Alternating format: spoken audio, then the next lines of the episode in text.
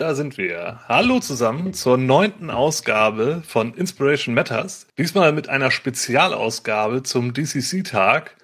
Und wir sprechen in dieser Spezialausgabe nicht über ein Rollenspiel, sondern über ein Setting für DCC, nämlich Panik auf dem Pupo-Planeten, wie ihr gerade auch in dem Trailer gesehen habt. Diese wunderschöne handliche Box, vollgepackt mit Stoff. Ähm, die Setting-Box für DCC. Und wir unterhalten uns heute über Inspirationsmaterial zu diesem Setting. Äh, dabei werde ich unterstützt von Jonas und Dennis. Hallo, ihr beiden. Hallo. Hallo. Ja, danke, dass ihr dabei seid. Und äh, bevor wir aber jetzt uns ins Eingemachte machen, kurz mal noch der Hinweis ähm, für diejenigen, die sich das hier äh, im Nachgang anhören oder anschauen, der DCC-Tag, an dem wir das hier jetzt ausstrahlen, äh, ist beziehungsweise war am 16. Juli 19, äh, 2022. 1900, alles klar. Ich bin auch schon durch die Zeit gereist hier. Äh, genau, also da fand der DCC-Tag statt und das ist im Grunde ein Auktions Aktionstag von Goodman Games initiiert, bei dem wir von System Matters aber auch mitmachen inzwischen seit einem Jahr. Ich glaube, letztes Jahr war das erste Mal. Zwei Jahre. Zwei Jahre, okay. Genau. Und da gibt's dann halt äh, verschiedene Aktionen. Wir machen Spielrunden, es hat ein Turnier stattgefunden, also zu diesem Zeitpunkt sollte es schon vorbei sein. Herzlichen Glückwunsch an die Gewinnergruppe. Ähm, und äh, es gibt äh, neue Veröffentlichungen, spezielle Abenteuer, die da erscheinen und eine Menge Stoff rund um DCC. Also da kann man sich jetzt austoben. Und halt auch hier diese Spezialsendung, genau. Ähm, ja, äh, noch ein wichtiger Hinweis, da es sich hier um eine Aufzeichnung handelt, äh, können wir leider nicht auf Anfragen oder Hinweise aus dem Twitch-Chat eingehen. Das möchten wir an der Stelle entschuldigen. Äh, hier auch nochmal schriftlich der Hinweis. Für diejenigen, die das jetzt äh, im Nachgang im Podcast hören oder auf YouTube gucken, ist das vielleicht eine gute Nachricht, weil jetzt keiner von der Seite reingrätscht und wir uns konzentriert und ruhig unterhalten können. Ähm, es war was anderes. Darum auch Spezialausgabe. Genau. So, aber jetzt erstmal nochmal zu euch beiden. Äh, wenn ihr euch mal ganz kurz vorstellen wollt, ich, ihr wart zwar beide schon mal hier, aber muss ja nicht jeder alles gesehen haben, was wir schon gemacht haben. Insofern, Jonas, erzähl doch mal kurz, was, was du so machst und wer du bist. Ja, hi, ich bin Jonas. Ich bin bei System Matters hauptsächlich im Bereich äh, Korrektorat, aber auch mal Lektorat tätig und da dann meistens bei Beyond the Wall und DCC. Bei DCC schreibe ich auch beim Fernsehen der Trichter mit und ja, da sind wir auch fleißig dabei, eigenes Material zu produzieren. Äh, genau, das sind so die Hauptsachen. Ab und zu auch mal der Dämonenfürst oder Swords and Wizardry. Aber DCC, das ist so meine Hauptbaustelle. Stichwort Trichter, da kommt jetzt auch zum DCC-Tag die neue Ausgabe, wenn ich nicht ganz falsch liege. Genau. Also könnt ihr jetzt also, auch bestellen. Äh, die Autorinnen und Autoren und natürlich äh, die ganzen Korrektoren und Daniel als derjenige, der das Ganze ein bisschen koordiniert und mag, ähm, die auch die Illustratorinnen und Illustratoren engagieren, die haben sich da ins Zeug gelegt, dass das jetzt hier noch pünktlich ähm, erscheint. Ja, cool. Gut, Dennis, wie sieht's bei dir aus? Was machst du so? Wer bist du? Ja, ich bin Dennis. Ähm, genau wie ähm, Jonas bin ich auch im Trichter involviert. Also ich habe auch ähm, relativ viel mit DCC zu tun. Das ist auch so mein Schwerpunkt bei System Matters. Ähm, ich mache dieselben Sachen wie Jonas auch, aber ich habe eher so einen Schwerpunkt auf Übersetzung. Ähm, unter anderem war ich auch am Popo-Planeten direkt beteiligt, einen ganz großen Anteil. Ähm, das sind so die Sachen, die ich mache. Und immer so, was so zwischendurch mal wieder anfällt, mal schreibe ich, genau wie Jonas, auch mal einen Artikel oder zwei. Aber ja, ist ein großer Teil meiner Freizeit, der für DCC und für System Matters so drauf geht. Aber mhm. ähm, immer viel Spaß. Bei der Langmar-Box bist du auch dabei, ne? Das ist ja mhm. sowas wie, ja, der inoffizielle Nachfolger zur Pupo Planet Box, die ja, also, also eine neue Box, neues Setting dann für DCC. Genau, da habe ich die ähnliche Rolle, dass ich viel übersetzt habe, genau. Ich um, ähm. denke mal, spätestens wenn das raus ist, sehen wir uns hier auch nochmal wieder äh, in einem ähnlichen Kreis. Mal mhm. schauen. Super. Okay. Ja, und ich bin der Frank. Ich stelle mich nicht mehr vor. Ich mache das jetzt schon zum neunten Mal. Ich glaube, die Leute haben keine Lust, irgendwas von mir zu wissen. Ähm, genau. Also, fangen wir an. Ähm, bevor wir mit unseren Inspirationen hier irgendwie ähm, losziehen, aber nochmal ganz kurz zum Pupo-Planeten. Ähm, Jonas, möchtest du mal gerade kurz erzählen, worum es da geht, was das ist? Wir haben zwar jetzt gerade den Trailer gesehen, aber vielleicht möchtest du auch noch ein paar Worte dazu sagen. Ja, das ist, oder Panik auf dem Popo-Planeten ist ein Abenteuer, aber auch eine ganze, ja, kleine Kampagnenwelt für Dungeon Crawl Classics und zwar für Charaktere der Stufe 4 und höher. Also da geht's schon ordentlich zur Sache. die Charaktere werden, warum auch immer, weil sie an irgendeiner magischen Statue herumgespielt haben, weil sie von irgendeiner Hexe verflucht wurden, weil sie sich mit den Göttern angelegt haben, oder, oder, oder auf einen fremden Planeten teleportiert. Und das ist eben genau dieser Pupo-Planet. Das ist kein besonders äh, schöner Planet, äh, denn er ist sehr lebensfeindlich. Die Sonne brennt dort heiß auf einen herab. Nahrung und Wasser sind sehr rar gesät. Ähm, überall gibt es irgendwelche Monstren und äh, bewohnt wird der Planet hauptsächlich von den Kith. Das sind die Nachfahren der Einheimischen oder es sind ja, oder jetzt sind es die Einheimischen auch nicht gerade ein sehr friedfertiges Volk, ähm, deren Hauptbeschäftigung besteht eigentlich darin, sich gegenseitig zu bekriegen und da können natürlich die Charaktere schnell zwischen die Fronten geraten. Man kann auf diesem Planeten wahnsinnig tolle Schätze finden, krasse Artefakte, die es auf dem Heimatplaneten der Charaktere wahrscheinlich nicht gibt. Aber dadurch, dass es, wie gesagt, nicht so lebensfreundlich ist, gibt es doch eine gewisse Motivation für die Charaktere, irgendwann wieder nach Hause sich zu begeben. Und wie das geht, das möchte ich jetzt nicht verraten, aber das ist so die Hauptherausforderung bei Panik auf dem Popo-Planeten. Mhm. Okay, super, danke. Äh, und ähm, Dennis, du hast dran mitgearbeitet. Hast du sonst noch irgendwie Einblicke in das Setting gehabt bisher? Oder äh, ja, also eigentlich ist das genauso, wie Jonas das gesagt hat. Ähm, diese äh, purpurne Sonne, die so ein ganz merkwürdiges Licht auf den Planeten hinunterbrutzeln lässt, ähm, die ist so ähm, seltsam, dass ähm, die Wesen unter ihrem Licht mutieren, wenn man das überhaupt überlebt. Deshalb ähm, ist diese Welt, ähm, das ist eine, ganz klar eine sterbende Welt. Und trotzdem, ähm, es gab viele gestürzte Imperien auf diesem Planeten und Vielleicht sind sie noch nicht ganz tot. Ähm, also es gibt irre viele Sachen zu entdecken und die Technologie äh, dieser untergegangenen Reiche ist halt bei weitem fortgeschrittener als das, was ähm, unter den KISS üblich ist oder das, was die Spielercharaktere bisher so erlebt haben. Wenn es denn funktioniert. Und mhm. wenn man es schafft, die Dinger zu, äh, zu verstehen, denn das ist ähm, vielleicht als so hm, Renaissance, frühmittelalterlicher Dude, nicht, nicht so ganz einfach. Mhm. Ja, also ein Setting, in dem es sehr, sehr viel zu entdecken gibt, das aber auch sehr tödlich und auch sehr merkwürdig zu sein scheint. So verstehe ich das. Ich selber muss mich ein bisschen outen an der Stelle. Ich habe die Box zwar hier liegen, habe mich aber bisher nur sehr oberflächlich damit beschäftigt, weil ich die Hoffnung habe, das Ding doch irgendwann doch mal als Spieler zu erleben.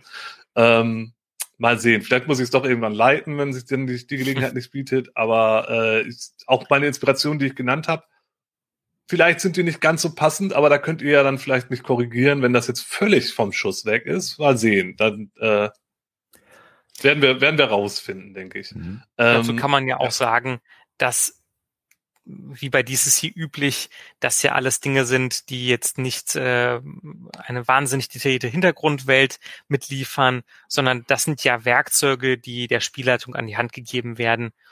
Und das darf ja natürlich sehr gerne an die eigene Gruppe angepasst werden. Da darf man eigene Ideen reinbringen und äh, quasi das ja so verändern, wie man möchte. Also es ist ja hier keine starre äh, Kampagnenwelt, die hier geliefert wird. Ja, klar, auf jeden Fall. Genau, davon lebt die Welt eben auch. Das ist ja tatsächlich auch strukturell ein Hexcrawl, also das mhm. Grund Grundabenteuer, in dem wir hier unterwegs sind. Um, ähm, und ähm, das basiert ja auf Entdeckung und auf Überraschungen und auf unbekannten Situationen. Und das ist einfach optimales, offenes Setting, um da alles Mögliche reinzupacken, was einem am seltsamen Zeug einfällt. Und da kann man auch andere DCC-Abenteuer reinpacken und noch viel seltsamere Sachen. Mal sehen, ob wir einige davon heute kennenlernen. Ja, mhm. genau. Oder halt neue Ideen für weitere seltsame Sachen liefern können, die dann nicht in dem Buch drin oder in der Box drin stehen. Ähm, eine Sache, die ihr jetzt gar nicht erwähnt habt, ist die Spielrunde, in der ihr beide irgendwie beteiligt wart.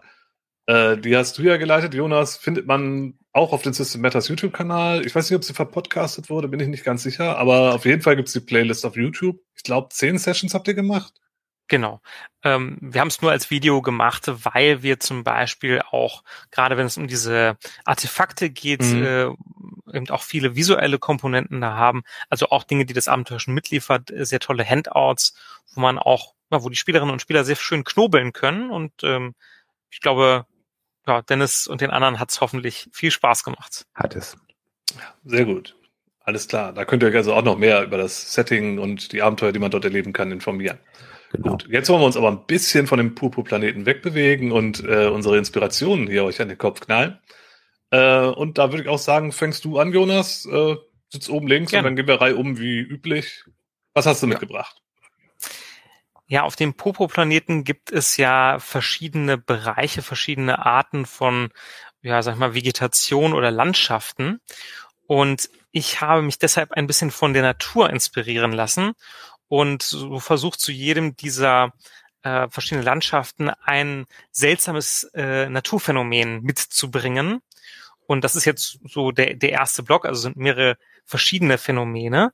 Und ähm, das können wir auch hier gleich mal zeigen. Ja, und das tut mir jetzt leid für alle, die das in dem Podcast hören, aber das genau, ich würde das ein bisschen beschreiben. beschreiben, was wir hier jetzt zeigen. Ich blende es mal ein. Genau. Und zwar sehen wir hier einen Hexenring und das ist vielleicht einigen schon ein Begriff. Ein Hexenring ist ja kreisförmig, sind kreisförmig gewachsene Pilze, also ein Ring aus Pilzen, wobei man besser eigentlich dazu sagen muss, dass es sich dort nur um die Fruchtkörper des Pilzes handelt, weil der Pilz ja hauptsächlich eigentlich unterirdisch wächst. Und warum äh, ist das so? Naja, der Pilz wächst, fängt irgendwann mal an zu wachsen und wächst in alle Richtungen gleichzeitig gleichmäßig und in der Mitte stirbt er dann irgendwann ab und ist nur noch außen äh, am Wachsen und hat dort ausreichend Nährstoffe, um da die ähm, Fruchtkörper auszubilden und dann sieht das halt so aus wie so ein Ring aus Pilzen. Und in der Folklore, ähm, vor allem der ja, äh, mitteleuropäischen und britischen Folklore, tauchen diese Hexenringe oder auch manchmal Feenringe genannt äh, sehr häufig auf und ein ganz typisches Motiv ist, dass ähm, ja es gefährlich ist, sich in so einen Ring zu begeben, äh, dass man irgendwie verhext wird oder dass man ins Feenland ähm, ja entführt wird. Und dieses Naturphänomen, finde ich, kann man auch wunderbar auf dem Popo-Planeten unterbringen, denn auf dem Popo-Planeten gibt es Pilzwälder. Und natürlich ist es naheliegend, dort dann so einen Hexenring auch mal zu platzieren. Und dieses ganze Feen- und Hexenthema finde ich jetzt nicht so passend für den Popo-Planeten, aber man kann dem Ganzen vielleicht einen Kniff geben. Also diese, dieser Aspekt aus der Folklore, dass es gefährlich ist, so einen Ring zu betreten, finde ich, kann man auch sehr schön übertragen. Also vielleicht ist das ja mal, ups, vielleicht ist das ja mal ein, ähm, ein Teleportationsring, eine Teleportationsplattform gewesen für die Urahnen der Kith, Vielleicht ähm, ist es auch irgendetwas, was mit magisch-biologischen Experimenten zu tun hat, irgendwelche Züchtungen, ja, also die Pilze, die dort wachsen, die also einen Ring bilden, haben vielleicht nochmal andere Eigenschaften als die Pilze, die man bereits findet, oder die Eigenschaften werden besonders verstärkt ähm, der Pilze, die es auf dem Popo-Planeten gibt. Ähm, also setzt den Spielerinnen und Spielern einfach mal so einen seltsamen Pilzring vor, wenn sie dort durch die Wälder stromern auf dem Popo-Planeten. Bietet sich, glaube ich, auch gut an, um irgendwie eine Zufallstabelle drumherum zu bauen und sich zu überlegen, so im Vorfeld, keine Ahnung, ein wie sechs Dinge, die halt mit diesen äh, Pilzen halt irgendwie, die sie auf sich haben. Ne? Dahinter steckt ein Portal, vielleicht ist das irgendwie ein Schutzkreis oder was auch du gerade so erwähnt hattest und dann einfach mal schauen, was am Ende passiert und kombiniert das dann halt mit den Pilzen aus den Pilzwäldern. Ja, ist eine gute mhm. Idee. Ich bleib mal direkt bei runden Sachen, bei runden Naturphänomenen. Und zwar ähm, klingt ganz ähnlich, gibt es auch die Feenkreise, also nicht die Feenringe, sondern die Feenkreise.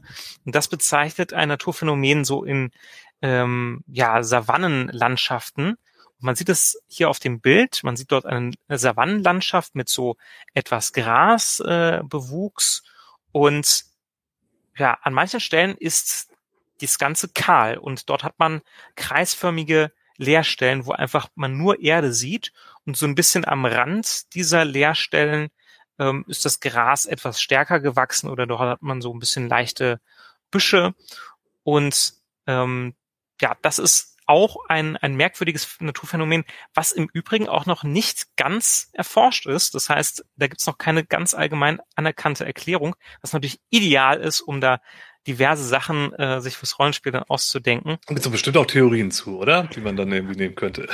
Ja, genau. Also da gibt es zum Beispiel eine Theorie äh, mit Ah nee, das war das, das, das andere kommen wir gleich noch zu, dass es zum Beispiel mit gewissen Tieren zu tun hat.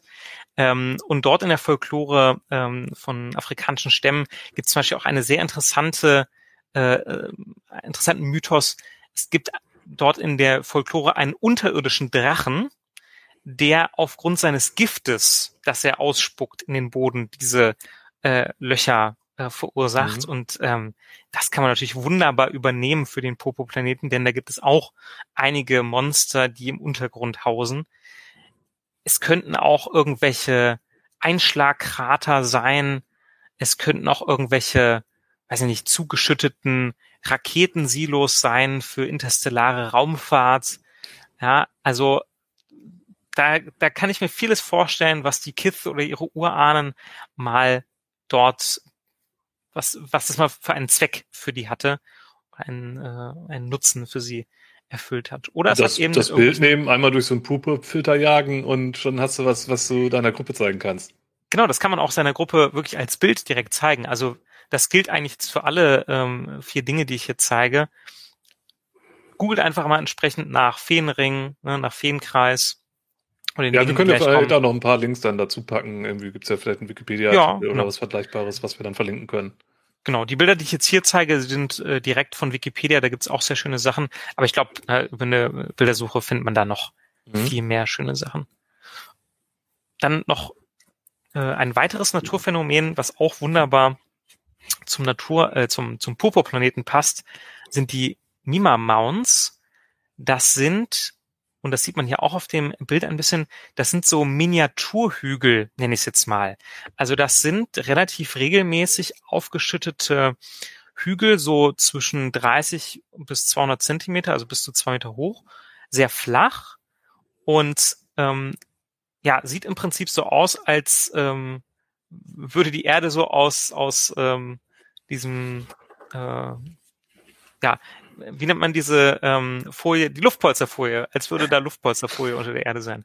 Ja? Stimmt. Okay, ist ähm, nicht meine erste Assoziation gewesen bei dem Bild. Meine war, was sind das für Maulwürfe gewesen?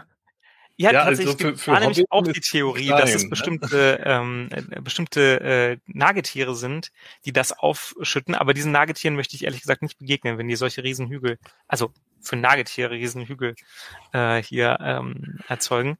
Ähm, auch bei diesen Mima-Mounts gibt es keine bisher ganz abschließende Erklärung für die Entstehung, was natürlich auch wieder äh, die Fantasie zum Kochen bringt. Und hier kann ich mir gut vorstellen, dass das ja auch irgendwelche zum Beispiel Gräber, Massengräber von den Kith sind. Es gibt auf dem Popo-Planeten einzelne äh, Grabstätten, davon haben wir auch schon im Trailer gehört, aber die sind natürlich eher der den Adligen vorbehalten gewesen. Aber was ist denn mit der einfachen Bevölkerung oder vielleicht äh, ja irgendwie den Soldatinnen und Soldaten, wenn sich die Kith da gegenseitig bekämpfen?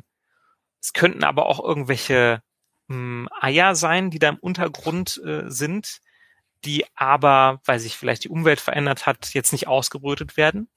Vielleicht entwickeln aber die Charaktere eine Methode, um die auszubrüten. Ja? Ähm, vielleicht sind es auch irgendwelche äh, Speicher, ja, also vielleicht, ähm, wenn man dort gräbt, findet man irgendwelche äh, Behältnisse. Ja, also auch da, ähm, da kann man, glaube ich, was draus machen. Einfach mal, wenn man da so ein paar Bilder sich anschaut und sich dann vorstellt, genau wie Frank gerade gesagt hat, mit dem Popo-Filter drüber, wie würde das denn auf dem Popo-Planeten aussehen? So ein bisschen eine ähnliche Richtung, äh, das haben wir dann im alpinen Raum, gehen die sogenannten Buckelwiesen. Ähm, das könnte man dann auch gut in die Gipfel der Ahnen packen. Die Buckelwiesen, das sind im alpinen Raum Grasflächen, die ja jetzt nicht einfach gerade sind, sondern ähm, wo man auch die ganze Zeit so Mini-Hügel hat. Die stehen etwas anders als die Mima Mounts. Ähm, aber einfach hier nochmal so als Bildinspiration. Mhm. Ähm, und dann als viertes Und letztes Naturphänomen, was ich mitgebracht habe, ähm, sind sogenannte Frostmusterböden. Man sieht hier jetzt ein Bild, das ist von Spitzbergen, wo man Schotter sieht, der dort überall rumliegt und zwar auch in Kreisen angeordnet, interessanterweise. Also relativ regelmäßige geometrische Strukturen, wie man sie sonst ja vielleicht nicht so erwartet in der Natur. Und ähm, auch das ne, kann man sich zum Beispiel auch an am Strand sozusagen von diesem merkwürdigen Meer, was es auf dem Popo-Planeten gibt, vorstellen oder auch in den Bruchsteinen. Ähm, und auch da gibt es für viele Formen oder für viele Arten Erklärungsansätze oder Erklärungen, aber auch nicht für alle. Und ähm, das könnte natürlich auch wieder ähm, etwas mit den KISS zu tun haben, irgendwie eine ähm, Form von Ritus, dass sie dort bestimmte Steine aufschütten. Ja, vielleicht kann man von der Luft aus dort Botschaften lesen, also Kornkreismäßig vielleicht. Vielleicht kann man aber auch das so ein bisschen als ja, Abschreckung sehen. Also damit wird irgendwie, wenn die verschiedenen äh, Reviere sozusagen markiert, der Kith. Also da gibt's, glaube ich, auch ganz äh, viele Möglichkeiten, das zu interpretieren. Und da draußen gibt es sicherlich noch mehr merkwürdige Naturphänomene, die ja, ich jetzt selber noch gar nicht kenne und die ihr vielleicht kennt, die man auf den Popoplaneten verfrachten kann. Mhm. Ja, cool. Das sieht doch ein bisschen aus wie so Krater auf dem Bild, ne? Als wenn das so kleine, da steht ja auch der genau. Mann da drinne, äh, als wenn das so ein bisschen tiefer wäre. Es könnten vielleicht auch Nester sein. Ich meine, eben hattest du ja auch die Eier-Assoziation. Äh, Stimmt, ja. Von, von merkwürdigen Wesen. Die ist vielleicht auch schon gar nicht mehr auch noch oder so. Die Würmer auf dem äh, Oh ja, stimmt, die Würmer. Oh, ja, ja da auch noch herausbuddeln. Ja, ja.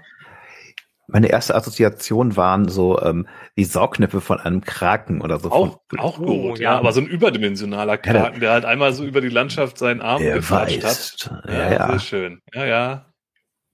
Tentakel Ja, ja, ja auf, immer, ähm, wissen wir. Verkauft sie Auf auch. Walen gibt es ja durchaus solche Riesensaugnapfabdrücke Mhm. von äh, Riesenkalmaren Mhm. aus der Tiefsee. Und das jetzt einfach nochmal zwei, drei Größenordnungen größer, ja. Ja, und in einer Wüstenversion vielleicht. Ja, ja, Eine genau, muti- ne? So einer purpurnen Sonne mutierten Wüstenversion. Oder halt Fels dann, ne? Ja, Mhm. ja cool. Fängt- Die Spieler werden sicherlich keinen Riesenoktopus in einer Wüste erwarten. Also da kann man auch sehr schön mit den Erwartungen äh, der Gruppe spielen und ihnen dann plötzlich Dinge vorsetzen, wo sie sagen, äh, das passt doch erstmal gar Mhm. nicht zusammen. Doch, doch, da kann man sich Doch, schon was doch. ausdenken, dass das zusammenpasst. Niemand Und- und erwartet den Riesenoktopus. Ah, sehr gut.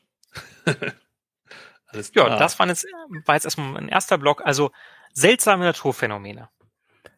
Ja, cool. Dankeschön. Dann, Dennis, was hast du als erstes dabei? Ähm, ich habe einen Film dabei, der auf einem Comic basiert und es handelt sich um Snowpiercer von 2013. Jetzt, Ähm, jetzt muss ich ganz kurz reingrätschen. Den hatten wir hier schon mal, hatten wir schon aber mal. in einem ganz anderen Kontext. Ist kein, ist, ist kein Problem. Ja, Mhm. auch Doppelung innerhalb der Sendung, das ist gar kein Problem. Mal gucken, äh, ich habe es, glaube ich, die Sendung noch nicht gehört. Auf jeden Fall ähm, werde ich es mal erklären, was ich da rausgezogen habe. Erstmal ist es ja eine Welt, die stirbt. Denn ähm, man hat versucht, die globale Erwärmung zu, äh, zu besiegen, bla bla, mit einem ähm, chemischen Mittel. Das hat nicht ganz funktioniert, weil nämlich der Planet quasi ausgelöscht wurde und in ewigen Winter versunken ist. Die einzige clevere Lösung ist, für die restlichen paar Überlebenden im Comic 20 Überlebende, im Film etwa 1000, in der Serie, die später gemacht wurde, etwa 3000. Und, es werden immer mehr. die es werden immer mehr Überlebende. ähm, Das ist doch Ähm, optimistisch. das ist ein optimistisches genau, in einem Weltbild. Zug permanent um den, um den Planeten zu fahren, ähm, der mit einem Perpetuum mobile betrieben wird. So. Denn Wüste ist, ist Wüste. Egal, ob das eine kalte Wüste ist, ob das eine brennende Wüste ist, ob es eine chemikalische Ab, ähm, Abfallwüste ist. Für mich ist Wüste Wüste, das passt immer. Ähm, darum find, ist es gar nicht so schwer, da Inspiration zu finden. Frei nach Terry Pratchett sucht die Inspiration überall für Fantasy-Romane, nur liest bloß keine Fantasy. Ja, sondern nimm Western, nimm irgendwas anderes, nur nicht dein eigenes Genre. Würde ich nicht hundertprozentig unterschreiben, aber es hilft, sich davon zu lösen. Mhm. Denn die Grundidee ist, ähm, das könnte man ja auch auf einer Wüste haben. Es könnte ja auch da diesen, diesen Zug geben, wo man nicht herauskommt. Und zwar ist es ein Dungeon. Und der bewegt sich halt auch noch. Der bewegt sich. Oh, das Und ist die- sehr clever. Die Motivation, wieder von diesem Ding runterzukommen. Da drin ist natürlich ein Lebenserwartungssystem, aber du kommst halt nicht raus, wenn du einmal drin bist. Das Ding halt läuft ja permanent. Könnte schon mal eine Motivation sein. Und es wäre ein Dungeon, der quasi wie ein Sidescroller im Stil von Castlevania funktioniert. Du musst dich quasi längs durcharbeiten, nicht einfach nach unten nur eine Draufsicht. Das ist eine, eine, ähm, eine Seitenansichtkarte. Das Mhm. gibt es ja durchaus auch. Und ähm, da würde man sich dann durcharbeiten und ähm, vielleicht zu diesem zum Rätsel kommen, warum dieses Ding funktioniert. Es gibt ja auch in diesem Film eine Klassengesellschaft, die darin existiert. Das kann natürlich noch viel weiter mutiert sein, über vielleicht hunderte von Jahren. Nicht nur sieben Jahre Zug, sondern wie in dem Film oder in dem Comic, sondern eben ähm, viele, viele Jahre später. Wer hat da überlebt? Weil man das ganze lange Zeit für sich allein überlässt, dieses, äh, dieses Petri-Glas-Zug. Was Mhm. entwickelt sich da drin? Mhm. Und ähm, das finde ich ist eine ganz schöne Idee. Ähm, Könnte man auch eine ganz komplette Parallelgesellschaft im Genau, Grunde reinpacken, die halt bisher überhaupt nichts mit der Außenwelt da so zu tun hat oder gar nicht so großartig da interagiert hat, weil die so Richtig. isoliert sind. Vielleicht sind die ja auch geschützt ein bisschen durch den Zug Ja, von der genau. ganzen merkwürdigen Popo-Sonne und da drin und sind vielleicht auch so ein bisschen so für sich so ein bisschen versnobbt oder so. Äh, von wegen, ach, was da draußen passiert, interessiert uns gar nicht. Ja. Aber ich weiß auch, was vielleicht die Charaktere in den Zug wollen. Und zwar, jetzt will ich nicht zu sehr spoilern, aber ich könnte mir vorstellen, dass der Zug oder der Antrieb des Zuges ihnen helfen kann, auch wieder vom Popoplaneten runterzukommen. Hm. Ähm, also nicht nur die Aussicht auf ausreichend Nahrung und Wasser, sondern auch die Aussicht wieder in die Wohlver oder in die, in die wo- liebgewonnene Heimat zurückzukehren, könnte eine Motivation Ja, es darstellen. muss ja. Ja, mächtige Technologie oder Magie sein, die diesen Zug antreibt und damit Mhm. könnte man sicherlich auch eine Methode finden, um wieder nach Hause zu kommen. Ja, ich habe eine Ahnung, was dahinter stecken könnte. Ja, ja. Hm? Oder Mhm. zwei Ideen, genauer gesagt. Aber, Also da, da sind eine Menge Herausforderungen dann drin. Ne? Wie kommt man auf den Zug drauf? Wie kommt man wieder runter? Wie schlägt man sich da durch? Informationen Mhm. vorher darüber zu sammeln und so. Also ich, ich sehe das, ich sehe das Potenzial. Und äh, da sieht man da auch ganz gut, ne? man kann dieselben Sachen auch für verschiedene Sachen, äh, für verschiedene Systeme als Inspiration heranziehen. Denn ich glaube, in dem Kontext haben wir das gar nicht wirklich betrachtet, als wir darüber gesprochen haben. Da haben wir das eher so von diesem gesellschaftlichen äh, Aspekt gesehen. Ja, cool. Sehr gut. genau. Was, was würdest du am ehesten empfehlen? Das würde mich jetzt mal interessieren. Der, der, das, den Comic, das Buch oder die Serie? Ich kenne nämlich nur den, den Film. Hm, Ich habe den Comic nicht gelesen. Der hieß damals Schneekreuzer im Deutschen. Ja, der schon von genau, 1982 der erste Teil. Es Ich glaube, dann Eike hatte ihn damals empfohlen. Und Der Mhm. hat auch sich äh, auf, den, auf den Comic bezogen. ich kenne auch nur den Film, aber den finde ich sehr gut. Also an alle da draußen, die den Film noch nicht gesehen haben, ist ein Jong Bong Ho Film. Also Mhm. Parasite sagt ja mittlerweile hoffentlich auch allen Leuten was. Ähm, von dem kann man eigentlich eh alle Filme gucken. Ähm, bei mir war es ein bisschen anders. Also ich habe den Film auch genossen. Der Cast ist auch der Knaller, muss man wirklich sagen. Ne? Ja, Und allein die Ideen und so, das ist schon ein cooler Film. Für mich hat, macht dieser ganze äh, Weltentwurf an Bord eines Zuges nur minimal Sinn, wenn man nicht auf dem Purpelplaneten ist. Also so richtig, Ja, das, das ganze Konstrukt hält nicht so richtig lange stand, ehrlich gesagt. Man muss Aber- die Prämisse schon, also Ja. die, äh, ist eine sehr absurde Prämisse, die man erstmal schlucken muss, aber wenn man die geschluckt hat, wird man durch, wird man sehr belohnt. Absolut. Und die Serie ähm, hat nicht ganz diesen Ideenreichtum, finde ich. Das muss ja auch viel länger halten und es muss ein bisschen, ähm, es muss ein bisschen mehr Druck standhalten über so viele Episoden, so viele Stunden als ein Film. Der ist relativ lang, aber eben nicht drei Staffeln, die es davon gibt, glaube ich, bisher. Hm. Ähm, die kann man angucken. Also, okay. Ich war nicht so begeistert von der Serie, aber äh, die ist definitiv auch einiges an Inspiration wert. Gerade, man könnte im Grunde fast eine ganze Kampagne in diesem Ding spielen lassen, ne? Oder ein Mega-Dungeon. Könnte ein eigener mega Schienen. sein, wollte gerade sagen, ja. ja. Ja. auf Schienen, ja. Ja, und ähm, besser als Star Trek Picard ist bestimmt. Also insofern. Ja, da, da bin ich gerade ein bisschen gebrandmarkt. aber ähm, eine Sache muss ich da an der Stelle erwähnen, weil das mache ich immer, wenn dieser Film oder Comic zur Sprache kommt, aber insbesondere der Film. Ähm, kennt ihr die Theorie von dem Vorgänger? Also was Erzähl. der Vorgänger von dem Snowpiercer-Film ist? Erzähl. Ähm, es gibt die, es gibt die These und da gibt es auch mehrere YouTube-Videos, die das halt auch versuchen zu belegen, warum das so ist, dass äh, Snowpiercer, der Film, eine Fortsetzung von Willy Wonkas Schokoladenfabrik ist. Äh, ja, ähm, macht Sinn. Macht Sinn? Ah ja. Absolut. Ja, äh, wenn man jetzt daran zweifelt, dann ich, ich pack die Videos einfach mal mit rein. Ich glaube, ich Okay. habe das damals auch schon bei der Spire Inspiration Matters äh, Runde erzählt. Ähm, Da wird Ja. das sehr genau aufgedröselt und ich sag mal so, klar, da ist eine Menge Spinnerei in diesem Video drinne, aber vielleicht ist da doch was dran. Hm. Und es ist allein der Gedanke, der halt irgendwie interessant ist, finde ich. Äh, ja.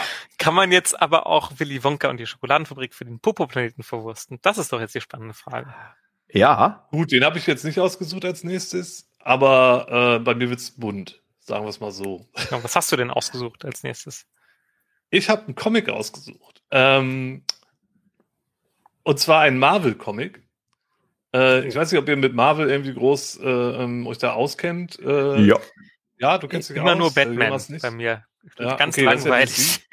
Äh, ich habe äh, Planet Hulk rausgesucht. Ja. Ja, Dennis Absolut. Hm? Ähm, wer das nicht kennt, also Hulk sollten eigentlich alle kennen, spätestens seit den, seit den Avengers-Filmen. Ne? Ähm, ähm, und äh, Planet Hulk ist eine äh, Storyline von 2006, also auch weit vor dem großen Marvel-Filme-Hype. Und der streckt sich über irgendwie circa 13 Hulk-Hefte, also die normalen Comic-Hefte, die man so kennt. Oh, aber es gibt dann noch diverse Side-Hefte und es gibt ein Prequel und es gibt ein What-If mit einer alternativen Variante und dann irgendwie, also es, man kann die Story beliebig aufblasen, aber die Kerngeschichte geht halt über diese 13 Hefte. Und der Plot ist äh, folgender. Hulk hat Mist gebaut und äh, zieht sich deshalb nach Alaska zurück und isoliert sich dort und sagt, okay, ich, ich mache nur Sachen kaputt, ich gehe jetzt irgendwo hin, wo keine Menschen sind. Und ähm, dann wird er aber unter einem Vorwand äh, auf einen Satelliten gelockt. Ja, also irgendwie der Satellit bedroht die Welt, irgendwie könnte einen Atomkrieg auslösen, was auch immer. Ist auch eigentlich egal, ist nur so ein MacGuffin so. Aber er wird, äh, wie Hulk, wir brauchen deine Hilfe, der Satellit dreht durch, bitte kümmere dich darum. Und dann geht er halt dahin und äh, dann ist das aber nur eine Falle. Denn äh, Dr. Strange, Tony Stark, äh, Reed Richards und diverse andere große Marvel-Superhelden haben sich gedacht, nee, das mit dem Hulk, das ist zu riskant, wenn der da nur in Alaska rumhaut. Das ist nur eine Frage der Zeit, bis der irgendwann wieder irgendwo hingeht, alles kaputt macht und durchdreht und wir nur Stress haben. Der muss weg. Also haben sie ihm diese Falle gestellt und ihn dann halt auf diesen Satelliten gelockt und wollten ihn dann mit diesen Satelliten auf einen äh, nicht bewohnten Planeten schicken, der aber voll mit Natur ist, wo er dann halt irgendwie in Ruhe leben kann, äh, was halt im Grunde dasselbe wie Alaska ist, nur dass er nicht aus Versehen bei Menschen landet. So war die Idee. So tut leider Hulk das, was Hulk tut. Ne? Er kriegt dann halt diese Nachricht auf dem Bildschirm in diesem Satelliten und dreht erstmal durch und haut den halben Satelliten zu Klump. Äh, der Satellit kommt vom Kurs ab und landet auf dem Planeten Sakar. So, das war jetzt eine Menge Vorgeschichte, da fängt der eigentlich Plot dann erst an. Ähm, durch, die, durch diese ganze Landung und so ist er natürlich auch geschwächt und auf dem der Planet Sakar ist ziemlich wild. Und ich würde mal unterstellen, dass man ihn auch ganz gut mit dem Pupo-Planeten vergleichen kann. Äh, da gibt es sehr wilde Völker und äh, das erste, was halt auch passiert, ist direkt, dass sie äh, Hulk schnappen und ähm, versklaven Mhm. ähm, und merken, na, der ist ja ganz schön, ganz schön kräftig, den können wir als äh, Gladiator einsetzen. Super Sache, weil es da auch gang und gäbe ist, Gladiatorenkämpfe ist da das große Ding. Äh, es gibt auch eine Menge weirde Technologie dort und eine Menge verrückter Alienwesen, die dann halt gegeneinander auch kämpfen müssen. Und Mhm. Hulk prügelt sich halt da so durch, trifft, äh, macht dann auch Freundschaften, äh, schafft er da zwischen den Gladiatoren und ähm, muss irgendwann sogar gegen bekannte Gesichter aus dem Marvel-Universum auch mal antreten und so. Also es wird dann auch immer, immer epischer. Und Und so ein irgendwann bisschen das, was, was dann in Tor Ragnarök den habe ich nicht gesehen, aber da Ja, habe ich ja. gelesen, dass das im Grunde da dieser Plot irgendwie mit Genau. aufgegriffen wird, aber halt sehr viel spartanischer, als es in den Comics wohl Ja, ist. Mhm, Aber genau. ja, ja, ja, das, das äh, dürfte bekannt sein, daher, ja, stimmt. Ähm, genau, und er ähm, kann sich dann irgendwann befreien und befreit auch die, die anderen Gladiatoren und die Sklaven und ist dann halt auch ein gewisser Machtfaktor auf diesem Planeten. Und es gibt da auch noch viele andere Parteien, die irgendwie Konflikt haben und äh, plötzlich, also wird es von dieser Gladiatoren befreit sich Geschichte zu, ja, er wird zu einer wichtigen Persönlichkeit mit Anhängern und spielt halt mit in diesen, diesen Machtspielchen, die auf diesem Planeten stattfinden, als eine der Parteien. Äh, und ähm, dann beginnt er, dann beginnt er auch noch eine Beziehung. Und eigentlich geht's ihm dann irgendwann auch ganz gut. Und dann wird es erst richtig tragisch. Da will ich auch gar nicht mehr drauf eingehen. Äh, das Ende von Beat ist, dass er dann irgendwann auf der Erde zurückkehrt und Rache nimmt und das Ganze in der nächsten Storyline, die World War Hulk heißt, endet. ja, passenderweise, die auch sehr zu empfehlen ist. Äh, aber da ist dann ein ganz anderes Thema. Da nimmt er dann halt einiges auseinander und nimmt Rache an den Superhelden. Ähm, ja, und äh, das ist halt, also dieser ganze Planet, das ganze Setting, so stelle ich mir eigentlich auch so den Pupa-Planeten vor. Vielleicht nicht ganz so, dass sie die Technologie so viel einsetzen, sondern dass sie einfach mehr zu finden und rumliegt äh, und zu finden ist. Aber halt auch diese, diese Wildheit und die verschiedenen Parteien, die miteinander interagieren Und äh, ja, diese ganze Stimmung, die ja transportiert wird, hat auch viel John Carter auf Mars-Vibes, das Ganze, was ja auch Purpur-Planet-Thema ist. Ja. Ne? Und ist das auch nochmal so ein bisschen verwurstet. Und ähm, ja, halte ich für ziemlich passend. Es gibt auch eine Zeichentrick-Verfilmung davon, also eine Animationsverfilmung, die kenne ich nicht. Ähm, die Comics sind aber auch verfügbar, gibt so Trade Paperback und demnächst kommt auch irgendwie so ein Omnibus mit 1000 plus Seiten mit allen Prequel und Sidequests und Nebengerangel. Äh, da, da bin ich ganz, ganz neugierig drauf, soll nächstes Jahr rauskommen, aber auf Englisch. Aber man kriegt das Ding auch auf Deutsch in so einem kleinen Sammelband. Also mhm. das ist ziemlich cool. Äh, Dennis kennt es ja auch, er nickt die ganze Zeit zustimmen, dann mhm. denke ich mal, dann passt das, glaube ich, auch ganz gut, ja, ja. was ich da so, so denke. Und ist vielleicht auch was, was man jetzt nicht vielleicht als erstes mit dem Pupa-Planeten in Verbindung bringt. Mhm. Ähm, wo man sich aber, glaube ich, ganz gut auch bedienen kann, wenn es halt um Technologien, Kreaturen und äh, anderen Merkwürdigkeiten geht, die man da auftauchen lassen könnte. Auch gerade diese, dieses Spiel der Fraktionen untereinander, das können die Charaktere auf dem Popo-Planeten auch machen. Von daher passt das eigentlich ideal. Und ähm, gerade wenn das jetzt etwas ist, womit man als SL noch nicht so viel Erfahrung hat in einem anderen Kontext, na, dieses, wie können da verschiedene Fraktionen gegeneinander arbeiten, das muss ja nicht immer Haut drauf sein, das kann ja auch mhm. anders sein, dann klingt das nach einer wunderbaren Inspiration. Mhm. Mhm. Ich finde auch von Sachen Motivation ist das ein ganz interessantes Ding. Ähm, der Hulk, äh, Hulk ist ja erstmal begründeterweise ein bisschen sauer, dass er so ähm, quasi so, ähm, sagen wir mal, quasi ins Exil geschickt wird. Ähm, naja, auf so den, den einen echten Müllhaufen von einem Planeten, wie, wie man so dachte. Und äh, aber im Grunde äh, ist das ja ein Planet, wo Hulk wirklich eigentlich am Ende doch ziemlich happy ist, weil er sehr Hulkmäßig ist. Also ja. er, er gründet eine Familie und wird quasi der Vater von Conan in gewisser Hinsicht. Die es gelesen haben, werden es verstehen. Aber ähm, und am Ende vergeigt das auch alles wieder. Aber ähm, dass äh, die Figuren sich auch entschließen können, dann einfach da heimisch zu werden. Ja, genau, ähm, stimmt. Ja. Und dann genau. einfach ein er, er, er merkt ja selber, dass er da sehr gut hinpasst eigentlich, mhm. äh, ähm, weil das halt so eine wilde Welt ist und er dann halt da auch sich eher austoben kann, als es halt auf der Erde ist und das weniger ein Problem darstellt. Ja, genau, ja. Ähm, das könnten natürlich auch ähm, die Hulk passieren, solche Sachen. Die können natürlich auch ähm, so Abenteuergruppen in DCC passieren, ne? Dass sie halt ausgetrickst ähm, werden wie und die dann sich einfach benehmen, ist ja im Grunde auch eher so Hulk-mäßig, was die alles kaputt machen. Ja. Und dann statt Dr. Strange, der eine Falle stellt, ist ja, es halt genau, eine Gottheit oder ein Patron oder so, der sagt, ja, die genau, müssen weg, die, die, die machen, machen nur Schwierigkeiten, ja, ja. die müssen weg und dann werden die in eine Falle gelockt und landen mhm. plötzlich auf dem Purpurplaneten. Ja, genau. Und auf Stufe 4 sind ist so eine Gruppe in Summe, würde ich mal sagen, ähnlich mächtig wie Hulk. Ja, und ist auch schon ein Nervfaktor für sehr mächtige Wesenheiten ja. dann halt, wie mhm. Hulk ja auch. Ja. ja, genau. Gut. Das war meine Comic-Empfehlung. Wie gesagt, das sollte man finden. Ich guck mal, ob man da noch irgendwie was verlinken kann. Ähm, aber ja, also da, das wird auch immer wieder mal aufgelegt. Und ansonsten kann man wahrscheinlich auch Thor Ragnarok gucken. Ich habe ihn nicht gesehen, aber ähm, ich vermute mal, dass man da auch ein paar Sachen vielleicht draus dann klauen Aber kann. Aber wenig. Ich glaube, äh, also da sieht man relativ wenig von dem eigentlichen Planeten. Ah, okay.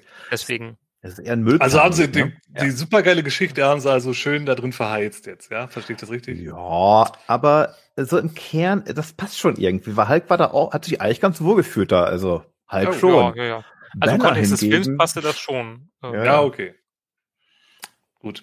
Ich bin da ja so ein bisschen bei Marvel-Verfilmung. Mhm. Ist nicht so schlimm wie Picard, aber nicht weit ja. weg. äh, gut, jetzt habe ich mir eine Menge Feinde gemacht. Ja, hate bitte in die Kommentare. Aber mhm. das ist auch ein Like da. Äh, Jonas, was hast du noch mitgebracht, bevor ich mich hier total zum Feindbild der Rollspielszene mache?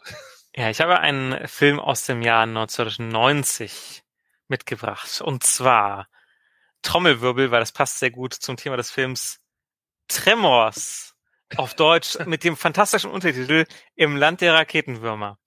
Ja, ich glaube, dass wahrscheinlich sehr viele unserer Zuschauerinnen und Zuschauer den schon kennen, aber nicht alle. Ich habe den auch erst dieses Jahr oder letztes Jahr zum ersten Mal gesehen. Ist erstmal ein fantastischer Film. Ähm, und der ist deshalb eine tolle Inspiration für den Popo-Planeten, weil er erstmal auch in einem Wüstensetting spielt. Das Ganze spielt in Nevada, äh, in und um die winzig, winzig kleine Stadt. Ja, Stadt ist übertrieben. Es ist ein, äh, ist ein Kaff. Es sind fünf Häuser. A Perfection finde ich auch schon einen fantastischen Namen.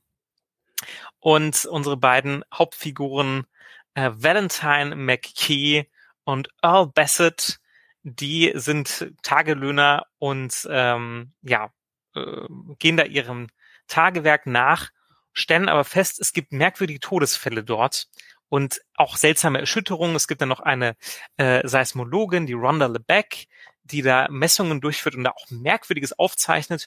Und es stellt sich raus, Spoiler, dass der Grund dafür die Raketenwürmer sind oder die Graboiden, wie sie im Film genannt werden, was auch schon ein fantastischer Name ist. Also dieser Film, ihr merkt, ich äh, Warum mag heißt der Film nicht die Graboiden, denke ich mir gerade. Das ist doch ein Und, super Titel. Ähm, herrlich.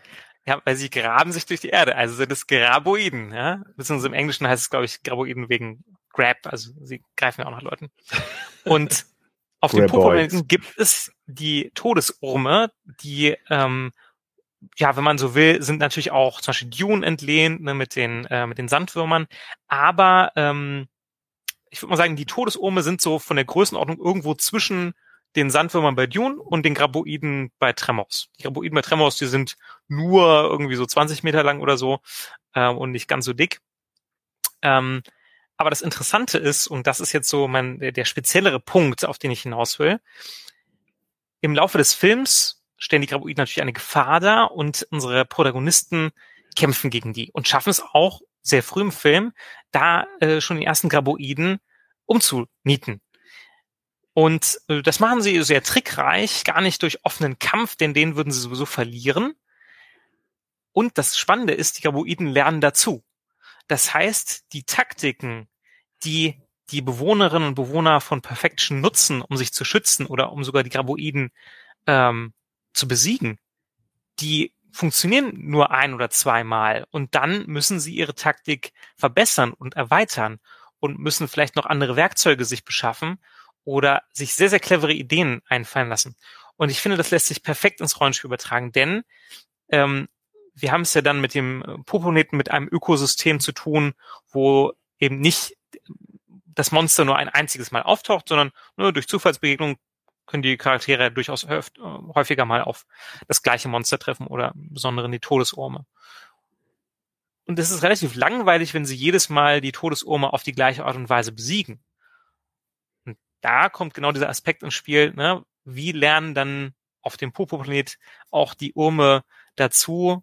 Und da sollte man sich einfach mal Tremors angucken, ähm, wie wird das dort gemacht? Ne? Also wie kann man dort äh, sukzessive den Schwierigkeitsgrad aufdrehen und so die Herausforderung spannend halten, ohne da jetzt wertetechnisch irgendwie was oder regelmechanisch irgendwas ändern zu müssen, sondern einfach nur durch ja Anpassung des Verhaltens. Also ganz klare Filmempfehlung. Ich habe den gar nicht mehr so genau in Erinnerung, obwohl ich den echt sehr oft gesehen habe. Der lief irgendwie so Mitte der 90er irgendwie mehrmals im Jahr, glaube ich, im Fernsehen. Ähm, aber es hat sich auch mal gelohnt. Also ich habe den damals auch immer gern geguckt, aber ich habe ihn echt nicht mehr so auf dem Radar. Ich glaube, ich muss ihn nochmal rauskramen. Das, das glaube ich auch so ein typischer Kabel 1 oder ja, ja, 2 so, ne? ja. Genau, genau. So auf den, auf den, äh, ich sag mal, kleineren oder mittelgroßen Privatsendern lief der halt häufig. Und äh, da gab es ja auch ein paar Fortsetzungen, ob die was mhm. taugen, weiß ich nicht, aber der Tremors den fand ich immer gut, das weiß ja. ich noch. Und das sind ja auch, das sind ja auch keine, ähm, ja, Superhelden. Das sind ja wirklich, wie du ja auch sagst, so Tagelöhner und irgendwelche Leute, die halt in einem Kaff wohnen. Ja, die, die haben vielleicht eine Schrotflinte, aber damit umgehen, naja, ist auch schon so eine Sache. Das sind halt keine Superhelden oder Actionhelden, sondern die müssen halt mit dem paar Sachen und mit, mit dem bisschen Grips, das sie haben, halt versuchen, das Beste draus zu machen irgendwie. Und, ja, das eine äh, Pärchen äh, das hat ja sogar ja. den ganzen Keller voller Waffen. Aber sie müssen auch einsehen, ein ganzer Keller voller Waffen bringt uns nichts, wenn der Keller durch so einen äh, Raketenwurm, beziehungsweise dann auf dem Poponeten, äh, wenn das Lager der Charaktere durch so einen Urm zerstört wird. Mhm. Ne? Also auch ein sehr schöner äh, Aspekt. Man muss ja nicht immer die Charaktere direkt angreifen. Man kann ja auch ihre Zufluchtsorte oder ihre Ausrüstung angreifen. Ja? Das, mhm. ähm, das ist viel gemeiner. Ja? sehr gut. Ich weiß nicht, warum diese Würmer Raketenwürmer heißen, denn sie haben keinen Raketenantrieb, um das mal für nicht für Zuschauer oder Zuschauer hier mal ganz klar zu machen. Stimmt, aber, aber sie sind scheiße schnell, ne? Genau. Also das, die, die, haben sie immer durch den Sand gepeitscht irgendwie. Das tut, erwartet man bei Würmern ja nicht unbedingt, ne? Also es ist vielleicht auch eine ganz interessante Sache, dass mal so eigentlich so, das sind dicke Würmer, die sind echt groß. Aber die haben eine Eigenschaft, die Würmer sonst nicht haben. Nämlich sind mega schnell. Den kann man nicht weglaufen. Ja. Ja. Ähm, Im Film wird's probiert. Funktioniert nicht. Und durch Erschütterung im Boden, das heißt, den heißt es ja auch Tremors wegen Erschütterung, ne? Ähm, auch das ist eine Sache, die man schön beachten kann. Also es gibt halt andere Sinneswahrnehmungen als jetzt einfach die Augensinne groß und so. Also das, da muss man schon ganz eigene äh, Gedankengänge bringen, um sich da zu schützen. Und dann, Mhm, ja, und Felsboden ist dann auch äh, sicherer als normales Erdreich und so, so solche Geschichten. Da kann man auch gut mitspielen, ja. Mhm. Finde ich, finde ich gut. ist im Grunde ein schöner äh, Stufe Null ähm, Ansatz, weil ähm, die, die haben nichts, die müssen die Ressourcen nutzen, gegen die, die Viecher kämpfen macht null Sinn. Erstmal so, ne? Und äh, da muss man halt Menschheit entfinderisch werden. Und naja, gut, ein paar Leute gehen wahrscheinlich auch drauf. Ne? Das gehört dazu zu so einem Film. Ja. Ich glaube, mit einer der coolsten B-Filme dieser, dieser Zeit, glaube ich. Der hat mir Mhm, wirklich ja. viel Spaß Also mit gemacht. Kevin Bacon, ne? Und Fred Ward, kürzlich Genau. verstorben, ja. Hammerfilm. Ja. ja. Guter Tipp, sehr schön. Ja, hatte ich jetzt so in dem Kontext gar nicht auf dem Radar, wobei es eigentlich doch schon naheliegend ist, aber äh, ja, ich dachte, cool. ich nehme mal das Naheliegende. Ja, nee, ist doch super. Ich hatte ihn jetzt so wirklich nicht auf dem Radar. Denn Klar, wenn du jetzt so sagst, dann ist das total plausibel. Aber ich habe den auch gar nicht mehr so auf dem Radar gehabt, den Film. Insofern, äh, ich glaube, den Ja. muss ich mir noch mal irgendwo mal reinziehen.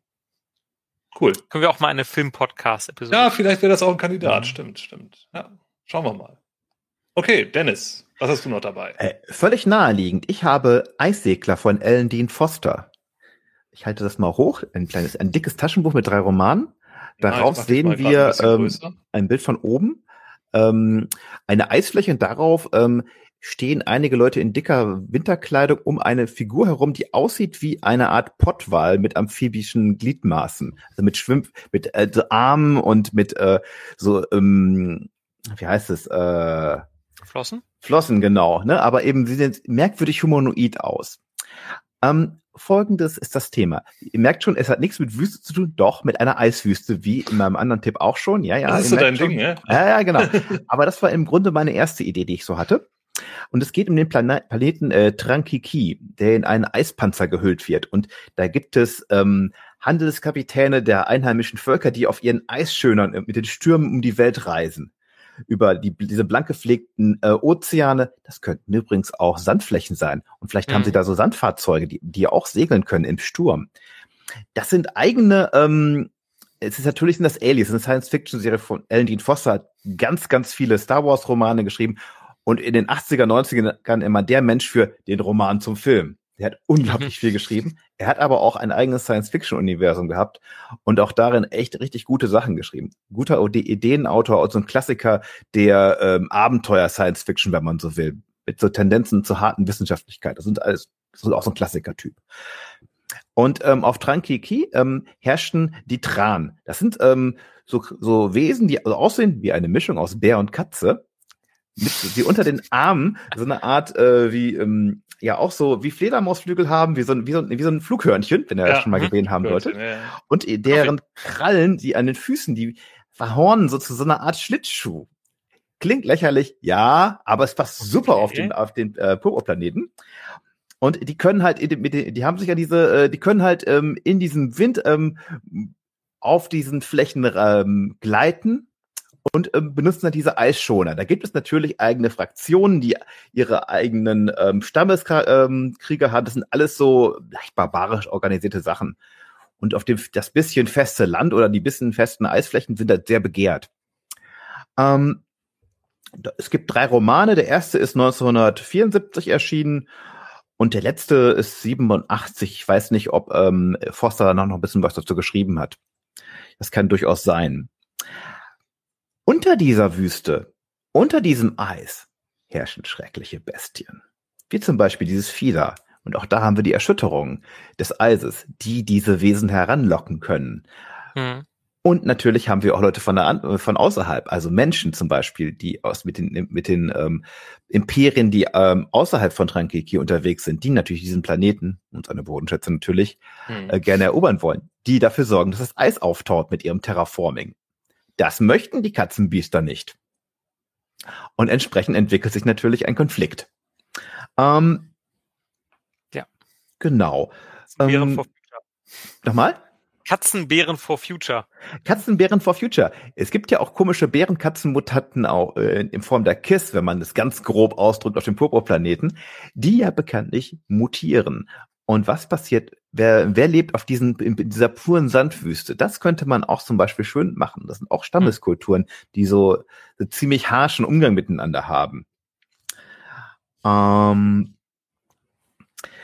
vielleicht sind das auch keine Segler, vielleicht sind das auch Schweber, alte Technologie, mhm. von denen es nicht mehr viel gibt, die dafür umso begehrter sind. Mhm. Ich denke auch an die Sandleute äh, bei Star Wars auf, auf Tatooine. Zum Beispiel die Java. Vielleicht haben die auch sowas in der Art. Mhm. mhm. Ja, stimmt. Da kann man mhm. sich gut bedienen überall.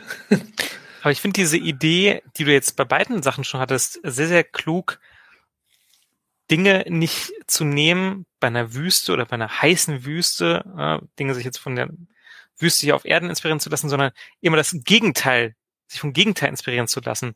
Ähm, also Mini-Abstecher, ich glaube, das ist zum Beispiel ein sehr guter Weg, um zum Beispiel auch aus bekannten äh, Werken trotzdem zu klauen. Also Aspekte aus bekannten Werken zu nehmen und die einfach ins Gegenteil zu kehren, das fällt keinem auf. Ja?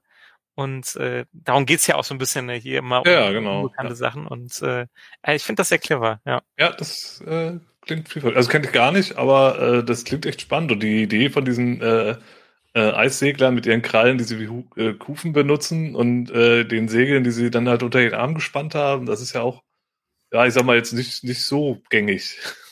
ähm, was sich am Ende herausstellt, ist übrigens noch auch ganz interessant, vielleicht für den Popo-Planeten. Ähm, dieser Planet hat eine ganz merkwürdige ellipsoide Umlaufbahn um die Sonne, die sehr, sehr lange dauert, etwa 13.000 Erdenjahre.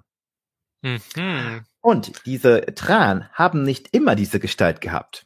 Mhm. Wenn es nämlich Sommer wird, dann verlieren sie diese Flügel und die Krallen entwickeln sich auch anders. Und das sind halt äh, Wesen, ähm, die sich dann wieder, wieder eine andere Form entwickeln. Was, wenn der Popo-Planet auch in einem Zyklus ist und vielleicht nicht der sterbende Planet ist, den die letzten Zivilisationen sich so ausgedacht haben. Die sind einfach, die haben einfach vielleicht keine Aufzeichnung, die 13.000 Jahre zurückreichen. Die haben mhm. wir ja auch kaum. Ja. Oder nicht, genauer gesagt. Ja. Hm. ja, sehr gut. Ja, hm, cool. Hm, hm. Spoiler. Gibt's da, gibt's da irgendwie eine Verfilmung sonst noch zu? Ich glaube Oder nicht. Irgendwie eine andere Verwurstung? Äh, es gibt auf jeden Fall diese Bücher immer noch zu kaufen. Das ich jetzt das gerade gezeigt habe, ist eine ältere Version, auch auf Deutsch bei Heine, mhm. kriegt man immer noch. Aber ich glaube nicht, dass es jemals umgesetzt würde. Das habe ich nicht rausgekriegt. Das wäre aber mal eine tolle Geschichte. Mhm. Ja, ja, aber wenn das schon mal verfügbar ist als Buch, ist ja auch nicht mal selbstverständlich bei so älteren ja. äh, Sci-Fi-Klassikern ähm, oder halt auch anderen N-Büchern. Da hat man ja manchmal doch das Problem, dass man das nur noch antiquarisch kriegt. Ja. Mhm. Äh, aber dann ist das ja doch dann gut verfügbar. Sehr schön. Super. Okay, dann mache ich es mal weiter. Ich habe noch Musik mitgebracht und ich bin ja bekannt für meinen exquisiten Musikgeschmack. Ähm, ja, das stimmt. Äh, und ich habe, ich habe, ich, weil wenn man über Musik redet, ja, Musik beschreiben ist immer schwierig, deswegen habe ich mir jetzt mal den Luxus rausgenommen und direkt zwei Alben rauszusuchen. Das eine ist Überraschung von einer Black Metal Band und das andere Überraschung ist von einer Death Metal Band. Aber jetzt kommt der große Twist, den noch nicht abschalten, ja, Leute, die das, die, die das nicht ertragen können. Beide Bands haben jeweils ein Album rausgebracht, äh, rausgebracht, das völlig in eine andere Richtung ging. Ähm, das erste Album ist von Wolves in the Throne Room, das ist die Black Metal Band, die ich meinte, mit dem Album äh, Celestide. Ich hoffe, ihr habt das richtig ausgesprochen. Korrigiert mich nicht. Klingt solide. Äh, klingt passend. Ja. Und ähm, das haben die 2014 rausgebracht. Äh, kurz zu Wolves in the Throne Room, das ist eine US äh, Black Metal Band, Ambient, äh, Atmospheric Black Metal, könnte man sagen. Und die haben einen sehr starken Hang zur Natur. Die sind auch so ein bisschen hippie-mäßig drauf, wohnen irgendwie in so einer Kommune, irgendwo im Wald, in so einer Hütte und nehmen da ihre Alben auf oder so. Also so sagt man das. Ist ja manchmal auch. Ne, es, ist, es ist bei Black Metal ist es ein bisschen wie beim Wrestling.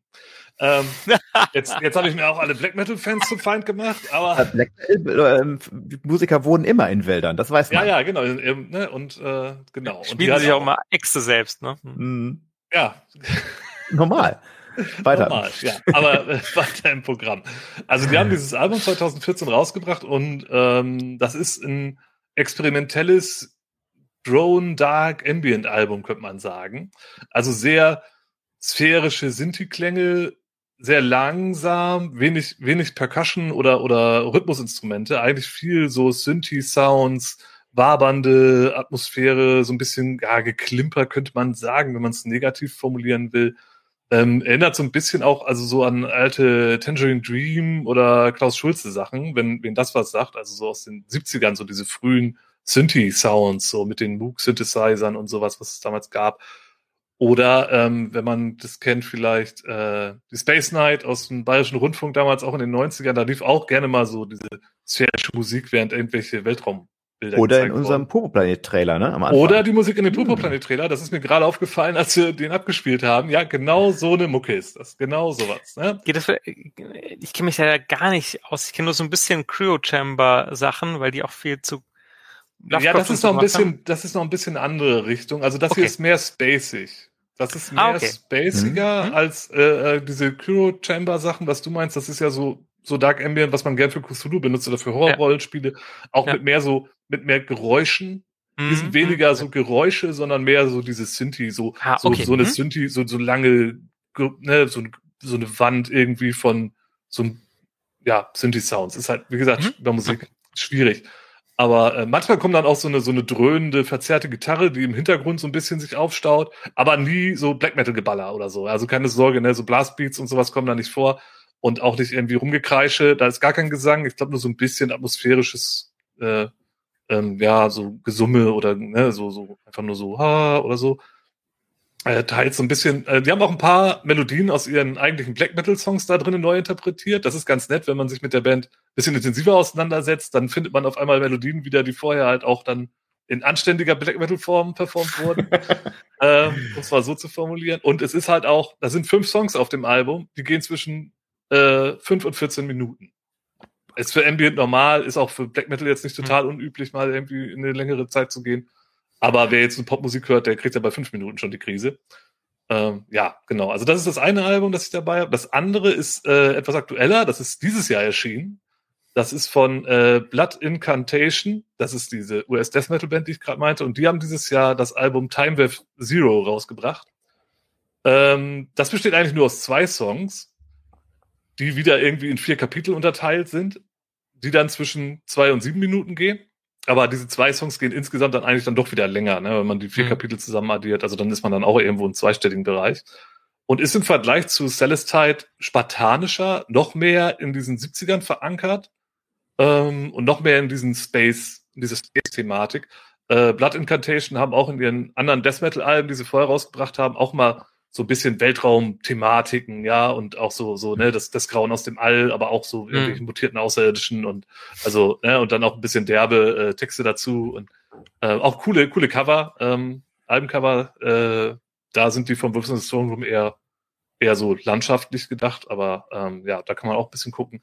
Und das erinnert auch so ein bisschen, ja, wie du schon meintest, so, ne, auch der, der Trailer hat so ein bisschen die Musik, oder wer, wer da jetzt alles nicht einordnen kann, vielleicht der Mass Effect Soundtrack den kann man hier auch nochmal erwähnen. Das geht mhm. auch in so mhm. eine Richtung. Gerade wenn man halt da irgendwie auf dem Raumschiff irgendwie ist oder irgendwo auf dieser äh, Raumstation und so, dass eher so diese ruhigen Passagen sind. Ähm, dann läuft ja auch so diese spacige Musik im Hintergrund, die auch so ein bisschen altmodisch wirkt, aber auch super passt. Und ich kann mir gut vorstellen, dass so eine Mucke halt sich sehr gut dafür eignet, die im Hintergrund laufen zu lassen während einer Purpurplanet-Runde. Ist halt auch kein nerviger Gesang bei, sind nicht viele Melodien, das lenkt nicht groß ab kann man wunderbar reinschmeißen. Entweder wenn man halt in der Box ein bisschen rumwühlt und sich vorbereitet oder halt zur Runde selbst. Das ist halt auch, das kann man auch reinschmeißen, für, bei, wenn man in der Spielrunde äh, Leute hat, die mit Metal nichts anfangen können, weil das hat damit nichts zu tun. Hm. Ja, also ganz klar. Aber ähm, das soll nicht heißen, dass die anderen Alben von den Bands nicht sich auch lohnen. Also ich finde da das auch sehr gut. Aber wie gesagt, mein Geschmack ist da vielleicht ein bisschen speziell ja, das war mein musikalischer Tipp zum Pupo-Planeten. Ich glaube, da habt ihr jetzt nicht viel zu ergänzen, weil ja. wie das so ist mit Musik, ist, aber so, das ja inzwischen. So Drone Doom ist immer gut für so für so ja, ja, genau. Effekte, ne? Ambient, ähm, genau. Mhm. sowas kann man da ganz gut nehmen. Also als Hintergrundmusik fürs Rollspiel sowieso mal oft gute gute Quelle für sowas, wenn man nicht immer auf den Star Wars Soundtrack zurückgreifen will oder Conan. ja.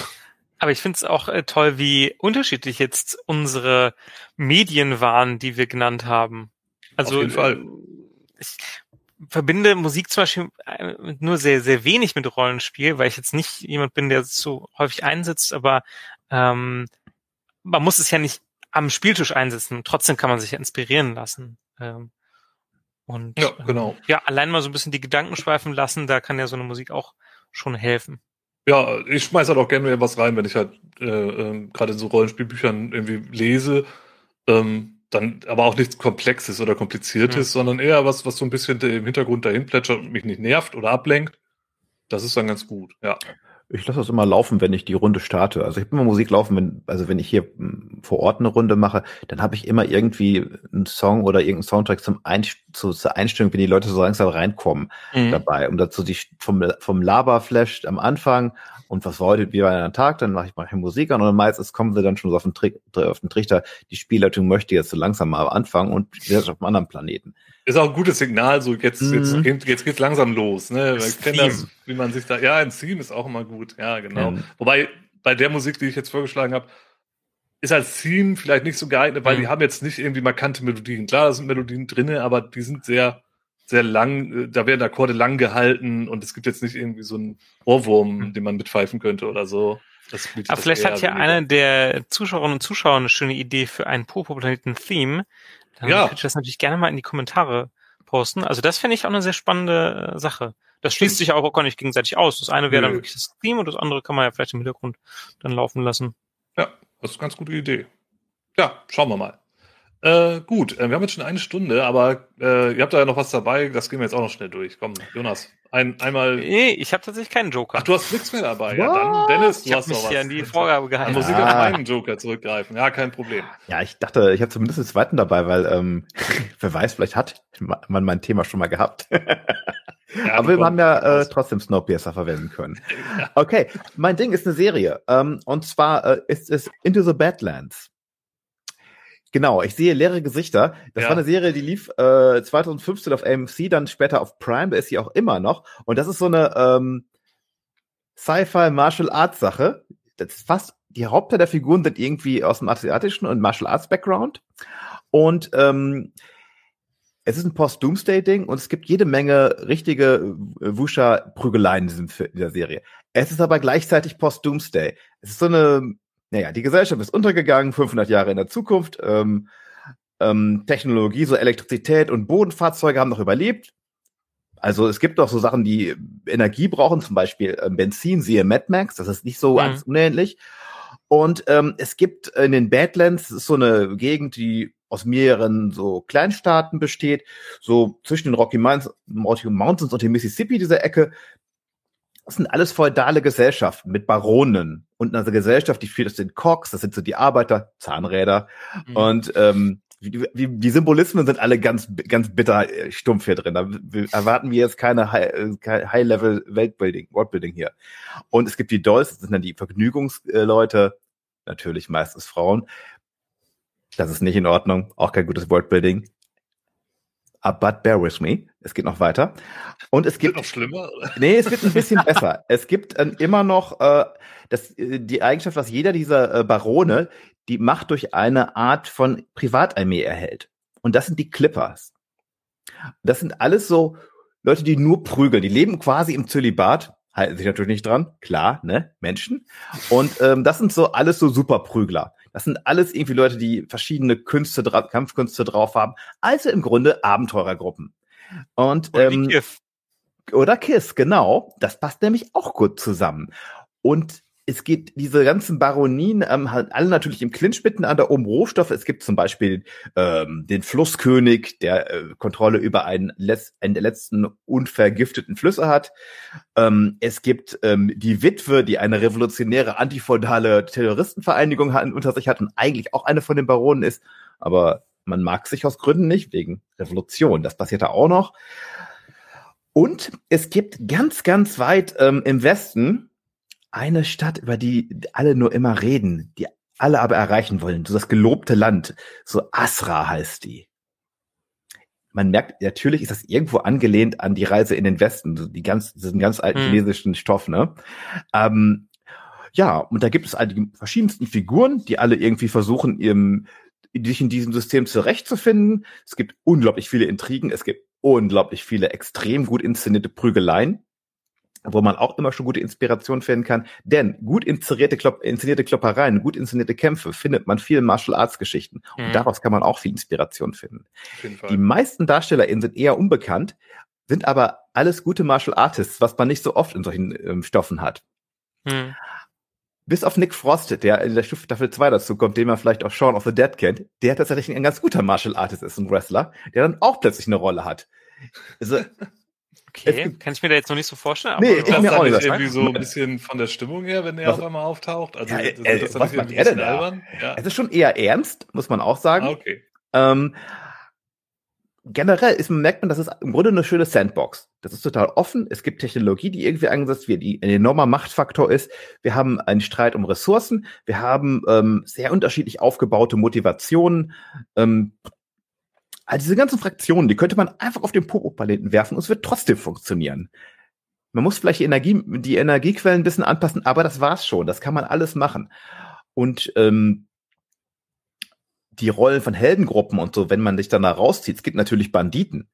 Natürlich, ne? Die dann auch irgendwie unter, unterwegs sind. Da ist einfach ähm, richtig viel drin. Und ähm, es gab drei Staffeln und, und dann wurde es eingestellt. Aber ähm, insgesamt. Also es gibt keinen Abschluss am Ende. Nee. Ach, schade. Es gibt so einen halben Abschluss. Ähm, ja. Das glaube, ist aber leider bei, bei vielen guten Serien halt so, dass die dann halt da nicht den Erfolg hatten, den man dachte und dann laufen ins Leere. Genau. Ich glaube, Schade. es ist auch nicht, es ist nicht unbedingt eine gute Serie. Okay. Also nicht unbedingt eine richtig gute Serie, aber es macht schon Spaß gemacht, mal zuzugucken, aber es spielt nicht ganz oben mit. Aber wie wir schon öfter gehört haben, so mittelgute Sachen sind zum Teil eher die bessere Inspiration. Ja. Ja? Also das kann man auch ganz gut verwenden. Das ist, im Grunde kannst du die gesamte Handlung übernehmen und die Intrigen, die dahinter sind, wer mit wem irgendwie verwandt ist, das ist im Grunde, da kann man sich, also kann man sich ein großes, äh, ein großes Flipchart hinhängen und dann einfach so ein, so ein Netz aus Verbindungen machen, wer alles miteinander Streit hat. Und dann habt ihr eure Abenteuer für die nächsten drei Jahre. Ja, einfach die Gruppe reinschmeißen in, in mhm, dieses äh, genau. Verknüpfungsnetzwerk und dann geht's ja. los. Ja, ja, genau. genau. Das ist ja ein G-stabilisierenden Faktor einbauen, einer findet etwas, das viel Macht bedeutet und dann geht's los. Ja, sehr gut. Cool. Also sagt mir gar nichts, äh, aber es klingt aber besser als PK. Es ist besser als PK. Sehr gut. Ich merke schon, wir haben den Running Gag der Folge, der ist gut etabliert. Ja, die, die Serie die hat, mich, die hat einen Teil von mir getötet. ähm, Spaß aber, aber äh, ja. gut. Ich hau jetzt noch schnell meine, meine Sache raus. Das ist eigentlich relativ kurz. Aber ich fand, also ist auch ein bisschen, bisschen riskant, weil ich nicht genau weiß, ob das so passt, aber da könnt ihr mir vielleicht eine Antwort drauf geben. Ich habe noch äh, die Zeitmaschine von 1960, den Film. Mhm. Ähm, wer den nicht kennt, kann ja sein. Das ist die Verfilmung des äh, H.G. Wells Roman. Und ähm, die Handlung spielt im Grunde, ja, also das spielt halt 1899 und da gibt's einen George, der anscheinend keinen Nachnamen hatte, also ich habe jetzt auf die Schnelle keinen gefunden, der hat eine Zeitmaschine gebaut. Und mit dieser Zeitmaschine kann er in die Zukunft reisen und reist dann erstmal ins Jahr 1917. Ja, alles wird kaputt gemacht. Dann äh, ins Jahr 1940 wird auch alles kaputt gemacht. Dann reist er ins Jahr 1966, äh, was halt in der Gegenwart der Filmentstehung halt die Zukunft ist, also sechs Jahre in der damaligen Zukunft. Und auch da dann großer Atomkrieg und alles Scheiße. Äh, und er denkt sich dann irgendwie, ja, das ist ja alles Mist, das hat ja alles irgendwie gar keinen Wert, ich muss mal weiter weg. Und dann beschleunigt er seine Zeitmaschine und dann reist er mal erstmal richtig weit in die Zukunft, lässt einfach mal ein bisschen laufen. Ähm, ganz cool, auch optisch dann halt, also gerade für die 60er richtig tolle Special Effects. Äh, die Zeitmaschine ist im Grunde die ganze Zeit, die bewegt sich nicht, die ist ganze Zeit am einen Fleck, er sitzt da drinnen und kann aber rausgucken und sieht halt, wie hm. die Welt sich um ihn verändert und äh, ja, das ist ja, die Umwelt wird zerstört, baut sich wieder auf und so und es gibt auch eine moderne Verfilmung zu äh, ja, egal, da sind wir wieder bei PK, wenn ich damit anfange. Ähm, aber äh, ja, also die aus den, aus den 60ern von 1960 meine ich. Und er landet dann im, im Jahr, ich habe es mir extra aufgeschrieben, 802.701. Äh, und da ist alles völlig anders. Also da sieht alles anders aus und ähm, es gibt noch Menschen oder sowas ähnliches wie Menschen. Und es gibt aber auch die Morlocks, wo ich dann halt so ein bisschen diese KISS-Assoziation habe. Mhm, ja, die halt auch, äh, die im Untergrund leben und auch immer wieder mal rauskommen und die Menschen dort terrorisieren und die Gesellschaftsform ist da auch so ein bisschen merkwürdig, wie die sich damit arrangieren und das ist alles so sehr fremd für ihn, wie er dann da das alles entdeckt. Und ähm, das, was ich halt auch ganz ganz interessant finde, ist halt auch der Look dieser ganzen Zukunft. Denn es sind sehr viele, du hast sehr, du hast viel Purpurtöne, du hast Grüntöne, du hast sehr, sehr pastellartige Farben irgendwie, gerade im Untergrund halt auch in den, in den Reich der Morlocks. die da leben. Die Kostüme der Morlocks sind auch, darüber könnte man sich jetzt lustig machen, aber auf der anderen Seite ist es halt, wir reden hier von den 60ern. Ähm, und äh, ich finde die eigentlich gar nicht so schlecht. Es hat, es, es vermittelt halt irgendwie eine ganz eigene Stimmung. Klar sind die billig und heute, heutigen Gesichtspunkten äh, ziemlich albern, aber ich finde das ganze, gerade diese ganze Welt, in die er dann halt im Jahr 800.000 äh, da landet, die, die vermittelt für mich irgendwie so eine Stimmung, die ich mir sehr passend zum Pupu-Planet-Thema ja. irgendwie vorstellen kann. Auch weil er in so eine fremde Welt halt geworfen wird für ihn selbst, was ja auch so ein Thema ist.